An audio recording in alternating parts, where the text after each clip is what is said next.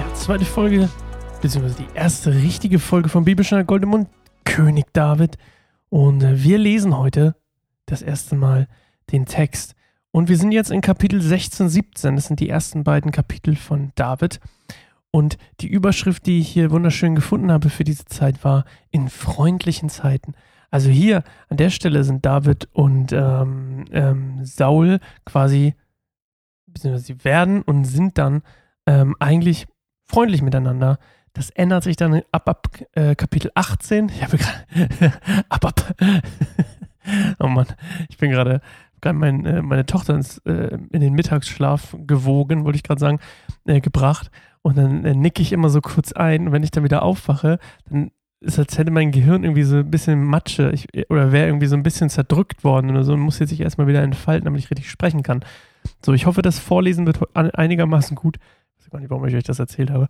Naja, ähm, Samuel salbt David zum König. 1. Samuel 16, 1 bis 13. Wir lesen, für alle, die neu dabei sind, Neues Leben, die Bibel, weil sie besonders vorlesefreundlich ist.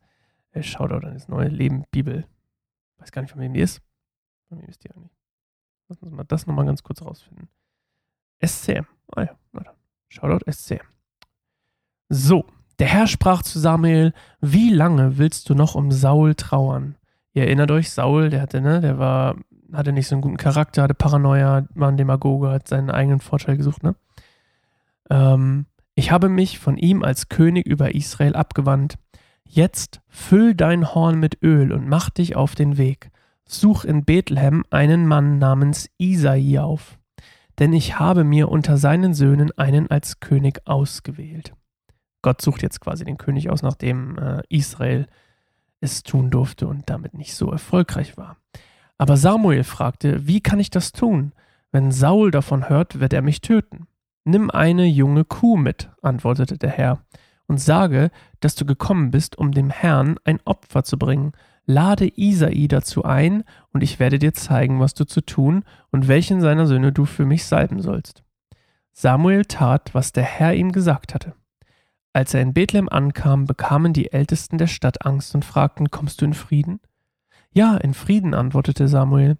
Ich bin gekommen, um dem Herrn ein Opfer zu bringen. Reinigt euch und kommt mit mir zum Schlachtopfer. Dann vollzog Samuel den Reinigungsritus für Isai und seine Söhne und lud auch sie zum Schlachtopfer ein.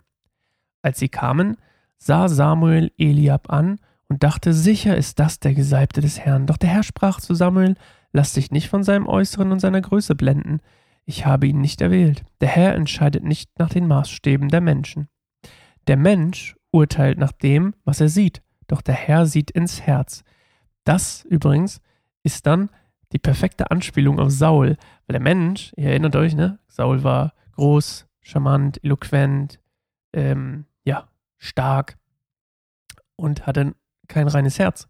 Und äh, Gott macht hier quasi das, das äh, nochmal deutlich. Dann befahl Isai seinem Sohn Abinadab vor Samuel hinzutreten. Aber Samuel sagte, auch ihn hat der Herr nicht auserwählt. Als nächstes rief Isai Schammer, aber Samuel sagte, auch diesen hat der Herr nicht auserwählt. Auf diese Weise wurden Samuel sieben Söhne Isais vorgestellt, doch Samuel sagte zu Isai, der Herr hat keinen von ihnen erwählt. Dann fragte er, sind das alle deine Söhne? Der jüngste fehlt noch, antwortete Isai. Er ist draußen auf den Feldern und hütet die Schafe. Lass ihn sofort holen, sagte Samuel. Wir können nicht anfangen, bis er da ist. Da ließ Isai ihn holen. Er war sonnengebräunt, gut aussehend und hatte schöne Augen. Und der Herr sprach, ja, das ist er. Salbe ihn. Und während David inmitten seiner Brüder stand, nahm Samuel das Öl, das er mitgebracht hatte, und goss es über Davids Kopf aus.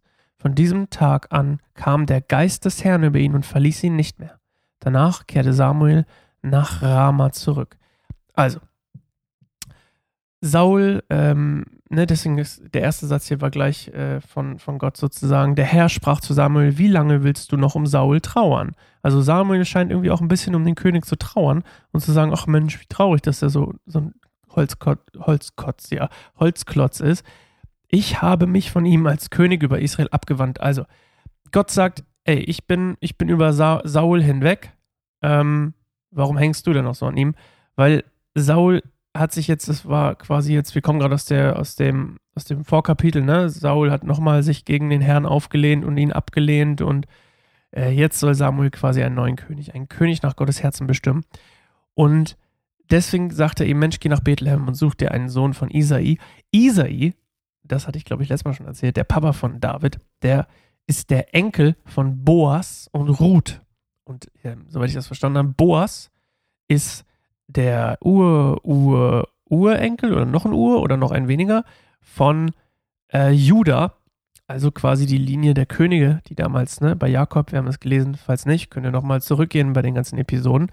Und ähm, Ruth, die, die quasi seine Oma, fand die Oma, äh, Davids Oma, nee, Quatsch, Isais Oma, jetzt haben wir es, und Davids Uroma, die war auserwählt, die Dynastie Davids hervorzubringen. Das lesen wir in Ruth 4, Vers 11. Und so war es nicht verwunderlich, dass David dann auch der war, der, ähm, beziehungsweise dass der so ein Sohn von Isai ähm, quasi der auserwählte König Israels war, von Gott. Und in dem Fall äh, war es dann David.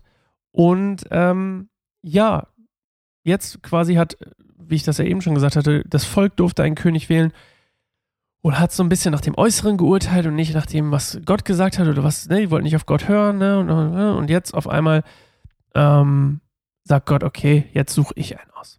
Und das ist dann quasi das, äh, was er tut, ne? Er guckt ins Herz und nicht ans Äußere, auch wenn David gut aussieht.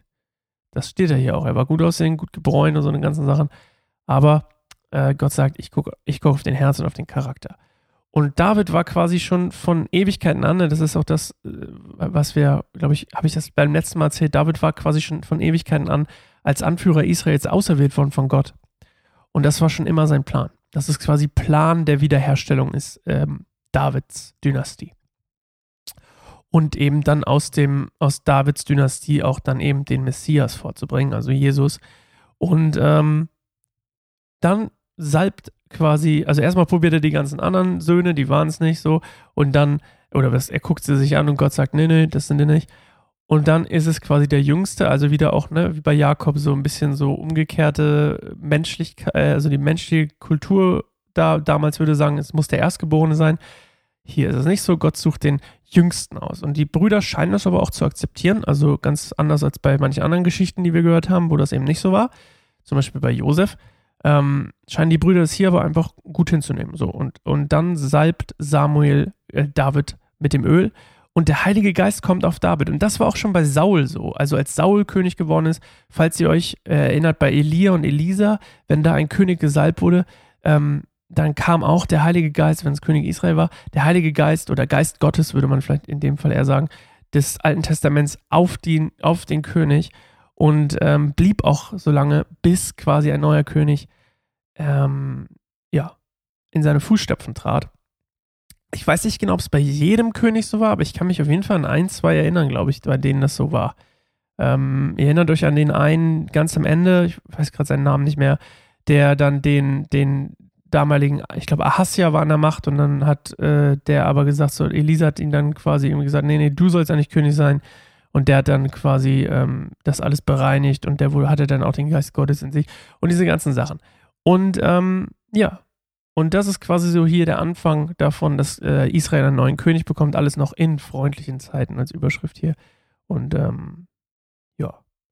Eine Sache, die mir noch aufgefallen ist, gerade bevor ich das hier vergesse, ähm, oder vielleicht ihr euch wundert, äh, die Leute fragen, Mensch, äh, kommst du in Frieden? Ne? Und äh, bekamen die Ältesten der Stadt Angst und fragten, kommst du in Frieden? Weil Samuel war ja einer der Richter. Das heißt, er hatte eine Autorität, ja, und die Leute kannten ihn. Und jetzt kommt er hier mit seiner, mit seiner Kuh und die Leute sagen so, ey, oh mein Gott, hey, haben wir irgendwas falsch gemacht? Shit, kriegen wir jetzt, kriegen wir jetzt auf den Deckel? Und er sagt, nee, Leute, ich komme in Frieden, alles safe hier, ne? Also die, das ist, er hat schon so eine Autoritätsposition in Israel an sich. Und ähm, ja, wie es weitergeht, lesen wir morgen. Denn morgen lesen wir, wie heißt die Überschrift? David kommt an den Hof Sauls. Uh, spannend. Bis morgen. Geht gern, ähm, wenn ihr Lust habt, uns zu unterstützen bei Bibelstunde Goldemund, bei unseren anderen Formaten, was auch immer, geht gerne auf patreon.com, patreon.com slash kein einsamer Baum. Äh, werdet gerne Patreon, unterstützt unsere Arbeit, das würde uns viel bedeuten, würde mir viel bedeuten und ähm, ja, wir hören uns morgen wieder. Ahoi, ahoi.